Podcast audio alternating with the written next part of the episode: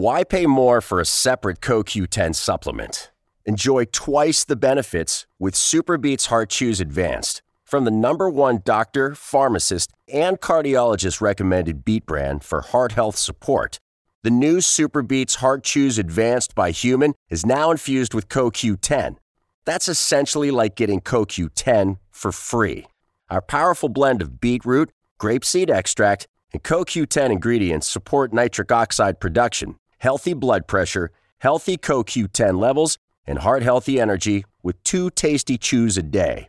Plus, Superbeats Heart Chews Advance are plant-based, so you get heart-healthy energy without stimulants. For a limited time, get a free 30-day supply of Superbeats Heart Chews on all bundles and 15% off your first order by going to radiobeats.com and using promo code DEAL. That's radio, BEETS.com, code DEAL. What's the easiest choice you can make? Window instead of middle seat? Picking a vendor who sends a great gift basket? Outsourcing business tasks you hate? What about selling with Shopify? Whether you're selling a little or a lot, Shopify helps you do your thing, however you cha-ching. Shopify is the global commerce platform that helps you sell at every stage of your business. From the launch your online shop stage to the first real-life store stage, all the way to the did we just hit a million orders stage? Shopify's there to help you grow. Whether you're selling scented soap or offering outdoor outfits, Shopify helps you sell. Wherever and whatever you're selling, Shopify's got you covered. Sign up for a $1 per month trial period at shopify.com/try. Go to shopify.com/try now to grow your business, no matter what stage you're in. Shopify.com/try.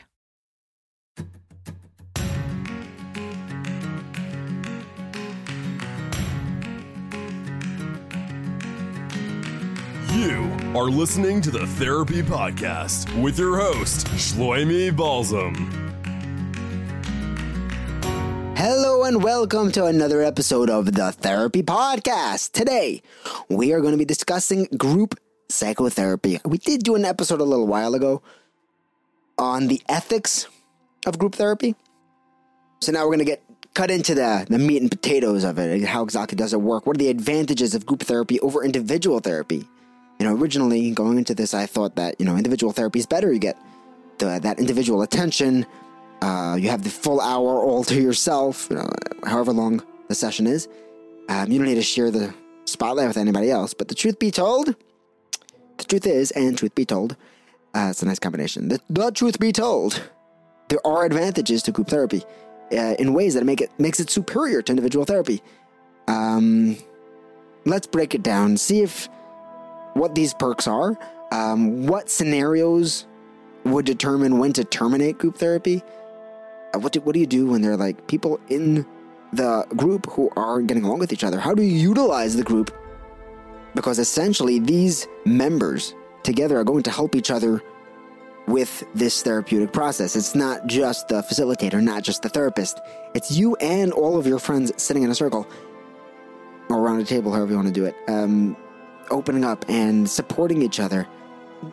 Essentially, AA, Alcoholics Anonymous, and every anonymous institution is a group therapy. And, you know, there's a reason why there's so many of them, and there are serious, serious positive results from it. That support, the camaraderie, goes to tremendous lengths. It really, really helps. Group therapy is defined as a psychotherapy in which there's one or more therapists that treat a small group of clients together as a group. You could be using art therapy, cognitive behavioral therapy, interpersonal therapy. It's usually applied to psychodynamic group therapy, where the group context and the group process is explicitly utilized as the mechanism of change by developing, exploring, and examining the interpersonal relationships within the group. That's something that you do not have in individual therapy. Individual therapy, it's you and a therapist, and you can't play off of other members of the group. You don't have that ability. You don't have that interpersonal aspect. Historically, group therapy started in the first half of the 20th century on the East Coast of the United States of America with a Joseph H. Pratt, Trigant Burrow and Paul Schilder. They presented this idea to the APA, and after World War II, it got further developed by Moreno, Samuel Slavson, Hyman Spatnitz, Irvin Yalom, and Lou Ormont. Particularly, Yalom's approach to group therapy has been very influential, not only in the US, but across the world. One of the early developments in group therapy was the T-group, or a training group. Some people would call it a sensitivity training group, human relations training group, or an encounter group, where a group of psychotherapy participants, usually between 8 and 15 people, would learn about themselves through their interactions with each other. They would use feedback, problem solving, role play to gain insights into themselves, others, and the group as a whole. It was pioneered in the mid-1940s by Kurt Lewin and Carl Rogers. We did an episode about him and his colleagues as a method of learning about human behavior in what became the National Training Laboratories, also known as the NTL Institute, that was created by the Office of Naval Research and the National Education Association in Bethel, Maine in 1947. So this is where group therapy kicks off. Moreno developed a specific and highly structured form of psychotherapy, group therapy, known as psychodrama. Although you could do psychodrama without the group setting. Another recent development in the theory and development of group psychotherapy based on an integration of system is the systems thinking is SCT. It's a systems-centered therapy, which sees group functioning with the principles of system dynamics. SCT emphasizes the need to recognize the phases of group development and the defenses related to each phase in order to make sense and influence the group dynamics. Often you'll see this with a family coming together to understand the system of therapy. We did an episode on systems dynamics also. This is where you try to look deeper into the roots, the family roots, where the issue that you're dealing with right here, what's the core issue in the family? So this involves a discussion between the different family members, understanding each other and understanding where they develop their issues, which may be being passed down generation to generation. You could even tag up 4 or 5 generations, and it's fascinating to watch as you find a pertinent issue that's plaguing a family today that sprouted, it could be 100 years ago. Now, Irvin Yalom proposed a number of therapeutic factors, originally termed curative factors, but they renamed it therapeutic factors in the 5th edition of the Theory and Practice of Group Psychotherapy in 2005. The first on our list of therapeutic factors is universality. This is the recognition of shared experiences and the feelings among group members, and that these could be widespread or universal human concerns. This serves to remove a group member's sense of isolation. It validates their experiences. It raises their self-esteem. This is that chance to realize that you are not alone. When you come together and one person finally builds up the courage through the trusting environment that surrounds him, and he's able to see that when he says his issue, his concern, the thing that's really plaguing him, he realizes that there are people in the group who have the exact same thing. And they know people who have the exact same thing, or they relate to it in a positive way or something similar to what he has. It's a life-transforming experience, which also you might not have in individual therapy because the therapist has only experienced what he has experienced, while when you have 5 to 15 people in a room, there's a much greater chance of serious empathy, of another experience in this room that matches what's being shared by this group member. The second curative factor is altruism. This is where the group is a place where members can help each other, and the experience of being able to give something to another person, it can lift your self-esteem and helps you develop adaptive coping styles and a bonus of interpersonal skills. So besides for the person who's receiving all this love, trust, and support, validation, everyone who gives it, the famous quote, you get more than you give, but it's true. You gain a massive dose of altruism by participating in someone else's issue. The third therapeutic factor is the installation of hope. You see, in a mixed group that has members at various stages of development or recovery, a member can be inspired and encouraged by another member who has overcome that problem, which they're still struggling. And you can look at the guy across from you, and we definitely see this in AA meetings where someone will show up and, you know, in AA, everyone's suffering from alcoholism. So if one person gets up and says, I was exactly where you were, or I was worse than you were, and today I'm happy with who I am, and I live an excited life, a rejuvenated life. Rehab was like the greatest thing in the world for me. I'm recovered. I'm able to help people. I live a functional, productive day. And that, to be able to hear that from someone who is coming from where you are, gives you the most valuable product on the market. It gives you hope. Yalom also teaches that in group therapy, you can get something called imparting information. This is one of the aspects of group therapy. While this is not strictly speaking a psychotherapeutic process, members often report that it's been very helpful to learn factual information from other members in the group. For example, about their treatment or about access to services. So just having people around who know things and having a broader discussion, a therapist can only have a certain amount of information at his disposal. He can only know of a certain amount, a limited number of resources, while you put 10 people in a room and you'll get more information available. Next, we have the corrective recapitulation of the primary family experience. The members often unconsciously identify the group therapist and other group members as their own parents and siblings in a process that is a form of transference specific to group psychotherapy. The therapist's interaction can help group members gain understanding of the impact of childhood experiences on their personality, and they may learn to avoid unconsciously repeating unhelpful past interactive patterns in a present-day relationship. In a way, the group members become their siblings, and the leader, the facilitator, the therapist becomes a parent figure. And by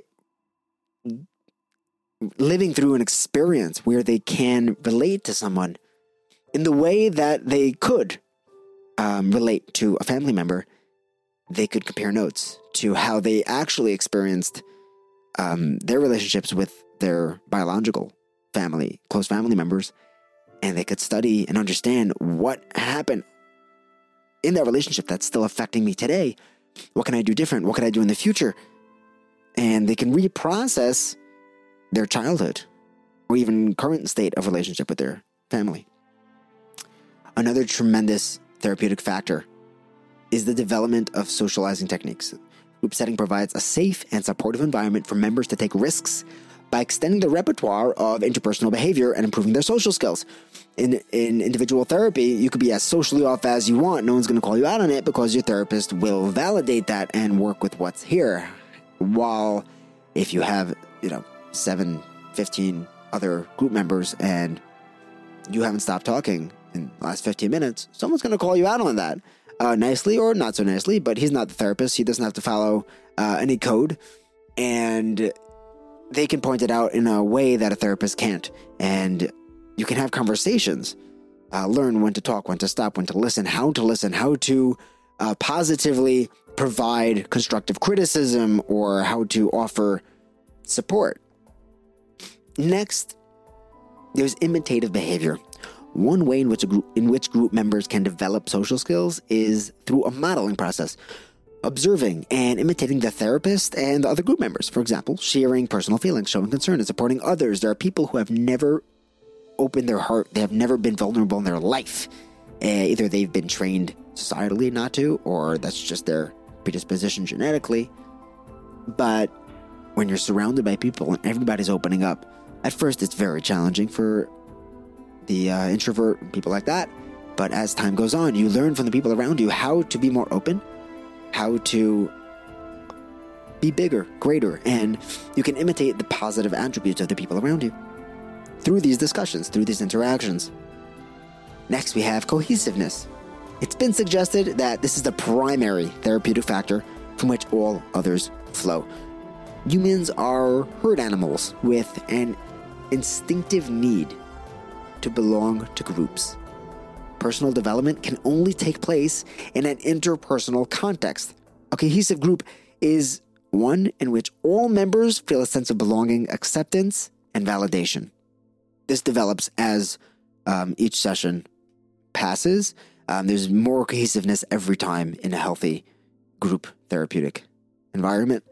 But even by the end of the first session, there is a oneness that binds every member of this group. And it's a very, very special thing. And that allows us to be human and to belong. We also have existential factors. Learning that one has to take responsibility for your own life and the consequences of one's decisions. There's also catharsis, which is the experience of relief from emotional distress through the free and uninhibited expression of emotion. When members tell their story to a supportive audience, they can obtain relief from chronic feelings of shame and guilt.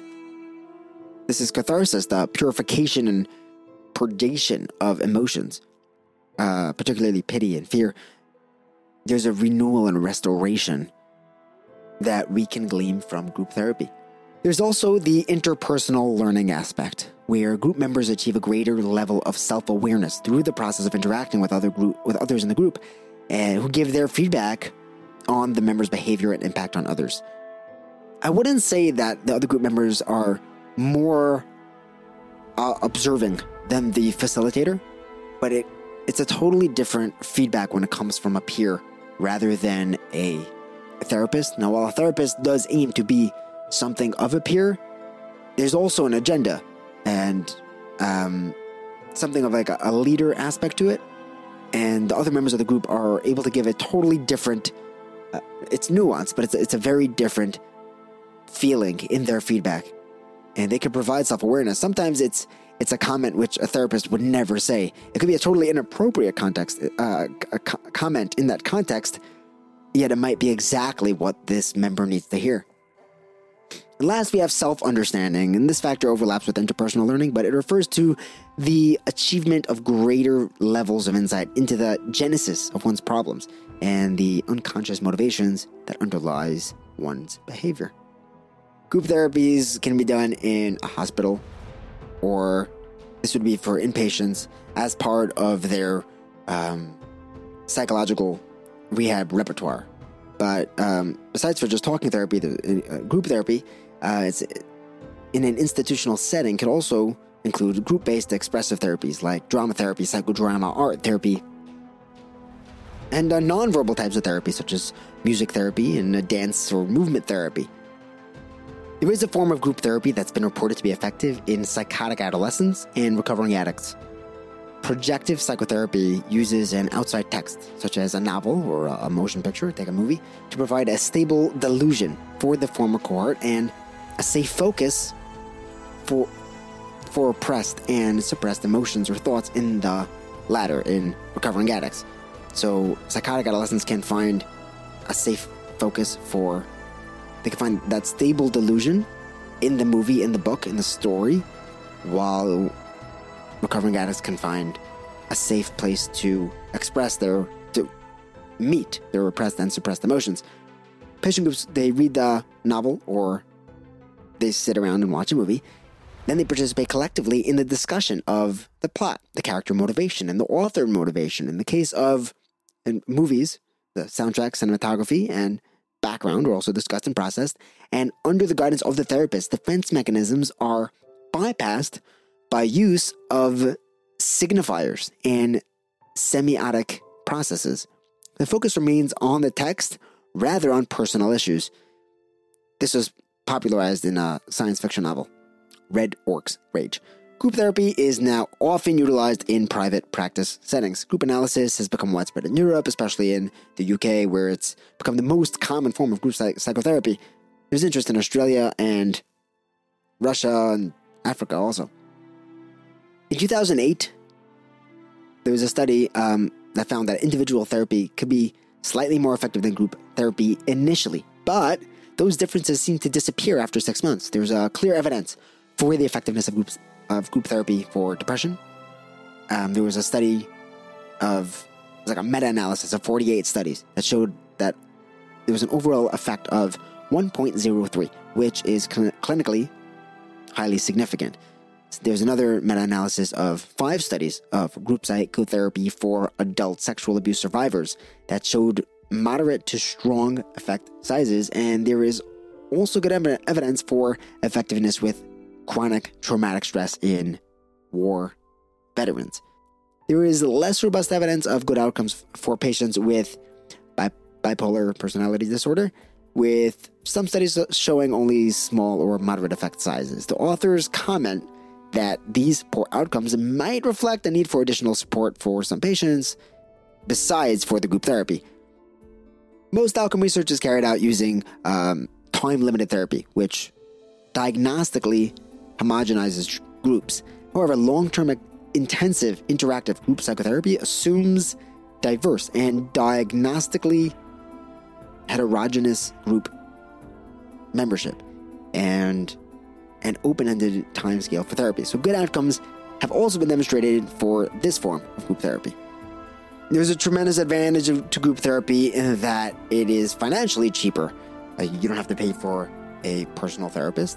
Besides, you get all of these perks of group therapy, which you can't under-evaluate them. They're tremendous.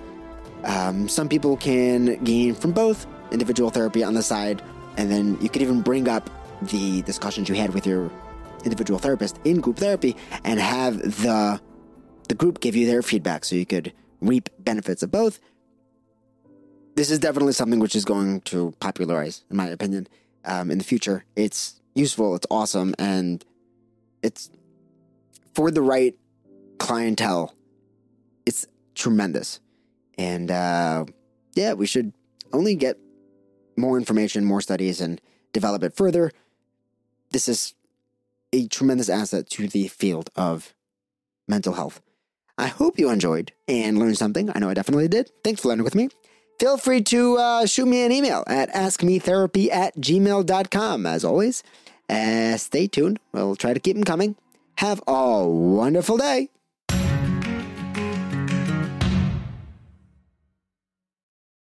Support for this podcast and the following message come from Corient. Corient provides wealth management services centered around you. They focus on exceeding your expectations and simplifying your life. Corient has been helping high achievers just like you enjoy their lives more fully, preserve their wealth, and provide for the people, causes, and communities they care about. As one of the largest integrated fee-only registered investment advisors in the U.S., Corient has deeply experienced teams in 23 strategic locations. Corient has extensive knowledge spanning the full spectrum of planning, investing, lending, and money management disciplines. Leverage Corient's exclusive network of experts to craft custom solutions designed to help you reach your financial goals, no matter how complex they may be. Real wealth requires real solutions. For more information, connect with a wealth advisor today at Corient.com. That's Corient.com. Corient.com.